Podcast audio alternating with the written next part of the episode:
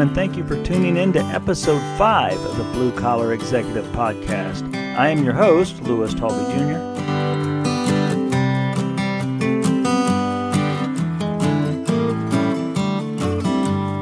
Well, good morning, good afternoon, or good evening, depending on when and where you're tuning in from.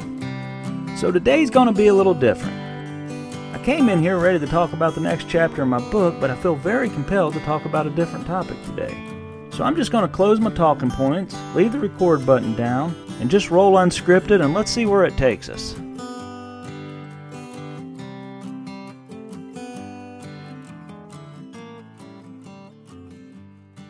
So today's topic will be love. Maybe I feel compelled to talk about it because it's what we all need right now. But then again, it's what we all need all the time. Perhaps it's because today is Good Friday, and love is the reason for Easter. Now I know today's the day Jesus died for our sins, and Easter is the day he was resurrected. But love was the reason for it all. It's plainly stated right there in your Bible. John 3:16 starts with the words, "For God so loved the world that he gave his only begotten son." This is stated over and over throughout the Bible. In fact, it says God is love and we are made in the image of God. C.S. Lewis said, "I believe in love as I believe the sun is risen not because I see it, but because by it I see everything else. So I guess now that I think about it, it is a great topic. It's not only a key component for success, but it defines who we are. So, in previous episodes, I've talked about my dad's one liner farm analogies and advice that's helped me along the way. But for this topic, I think I'd be remiss if I didn't start by saying perhaps the biggest lesson or quality that was instilled in me came from my mom. She worked hard every day in a hot, dirty factory and would come home exhausted and just beat down, but she never let that interfere with showing love to everyone she met. She greeted everyone, and I mean everyone, with a smile and love in her eyes. She told me so many times to always love and have compassion for people. Not only friends and family, but for everyone I met. Even the people that didn't like me. She would always say, You don't know what that person has gone through. Now, don't get me wrong, my dad was a kind, loving guy too, but he showed it more in his actions and would rarely say the words to anyone, including us. But we knew he loved us. See, that's the thing about love it's not a word. It doesn't need to be said to know it exists. I mean, we throw it around a lot as a word, like, I love that car, I love that house. But real love isn't a word. It's something that we all have inside of us. And like all other things I've talked about, God put it there, but it's our choice whether we use it or not. I remember one day mom was upset with some people that she worked with. Now, I was just a kid, so she didn't give me a lot of the details, but I could tell whatever they had done upset her. It had to be pretty bad, because she had the patience of Job. So I said, Are you mad at them, Mom? She smiled and said, No, honey, I'm just disappointed in them. Then she continued and said, I don't get mad because anger doesn't resolve anything, and it takes away your joy, and I will never let anyone steal the joy that God put into my heart. I can't tell you exactly when she said that, or even what age I was, but it's never left me, and I can still hear it just as plain as if she was standing here saying it now. I would love to say I've always lived by those words, but as a young adult, I allowed myself to get angry, especially when I felt someone had crossed me. However, when I was 28 years old, I caught a couple employees engaging in some wrongdoing. Now, these fellas had been with me for a long time, and I'd always treated them like friends. So when they did what they did, I was shocked. I mean, I was truly hurt. I went back to my office and called one of my mentors about it, and the first thing he asked was if I was mad. I paused and thought for a minute because I probably should have been mad, and I'm sure in prior years I would have unleashed some anger on him. But as I sat there pondering his question, I said, No, I'm not mad at all. I'm just disappointed. There is a big difference. That's when I realized I had inherited the trait from my mom the trait of listening to your heart and approaching every action with love. I can honestly say that the best decisions I've made in business and in life have been when I listened to my heart.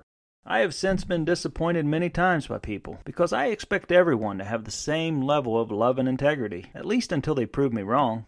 I have actually been told this is a weakness for me in business, but I refuse to change. And although I know I'll continue to be disappointed from time to time, I would much rather believe in the good of people than to walk around with a shield on my heart.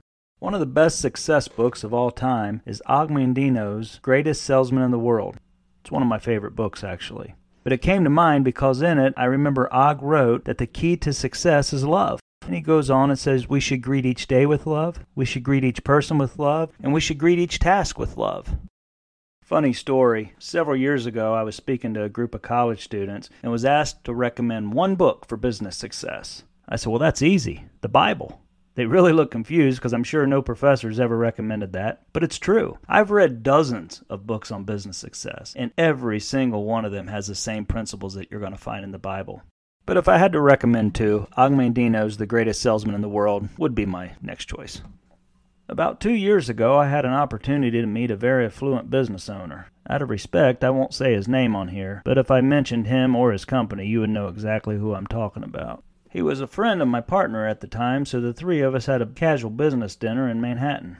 I was really excited to meet this guy and was fascinated to hear him talking about his business. But as the dinner stretched on, I began to realize that this guy may have been successful in business, but he was failing miserably in life because he was missing one key element love. I mean, this is one of the wealthiest people on earth, but it was so easy to see that he wasn't happy inside. He was so focused on making money that he didn't allow himself to be loved, and he certainly didn't offer it. To see this guy on the surface with all of his riches and cars and mansions, most of the world would probably aspire to be him. But I'm here to tell you that without love, this guy was not happy. I would even say he's dead inside. It was really sad. Look, it's true that money can't buy you happiness. Now, it can park you right outside of happy's door, but without love, there is no value in all the riches in the world. I mean, look, we all aspire to have wealth, but to be truly successful in life, we have to always keep love as the priority. Our lives are shaped by those who love us, and then they're also shaped by those who refuse to love us. Who we are and everything we do is defined by love. Going back to Og Mandino's book, he says we should greet everyone we meet with love. Now, that doesn't mean just walking up and saying, I love you to everyone we meet. Remember, I said earlier in the podcast, love is not spoken words.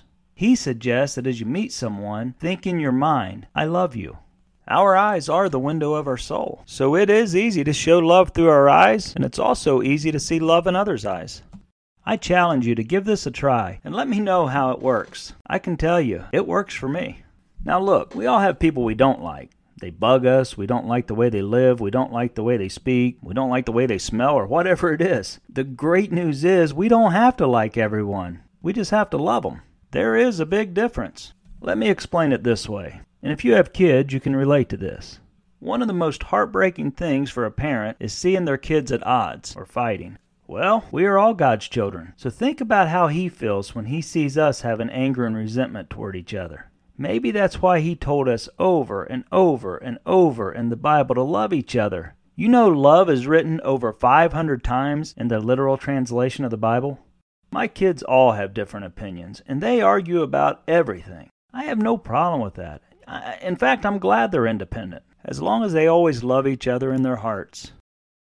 Let me end with my favorite poem. I've had this hanging in my office for more than 20 years. It's by an unknown author, although some credit Mother Teresa with it, and Martina McBride put it in a song a few years ago. It's called Do It Anyway. People are often unreasonable, illogical, and self centered.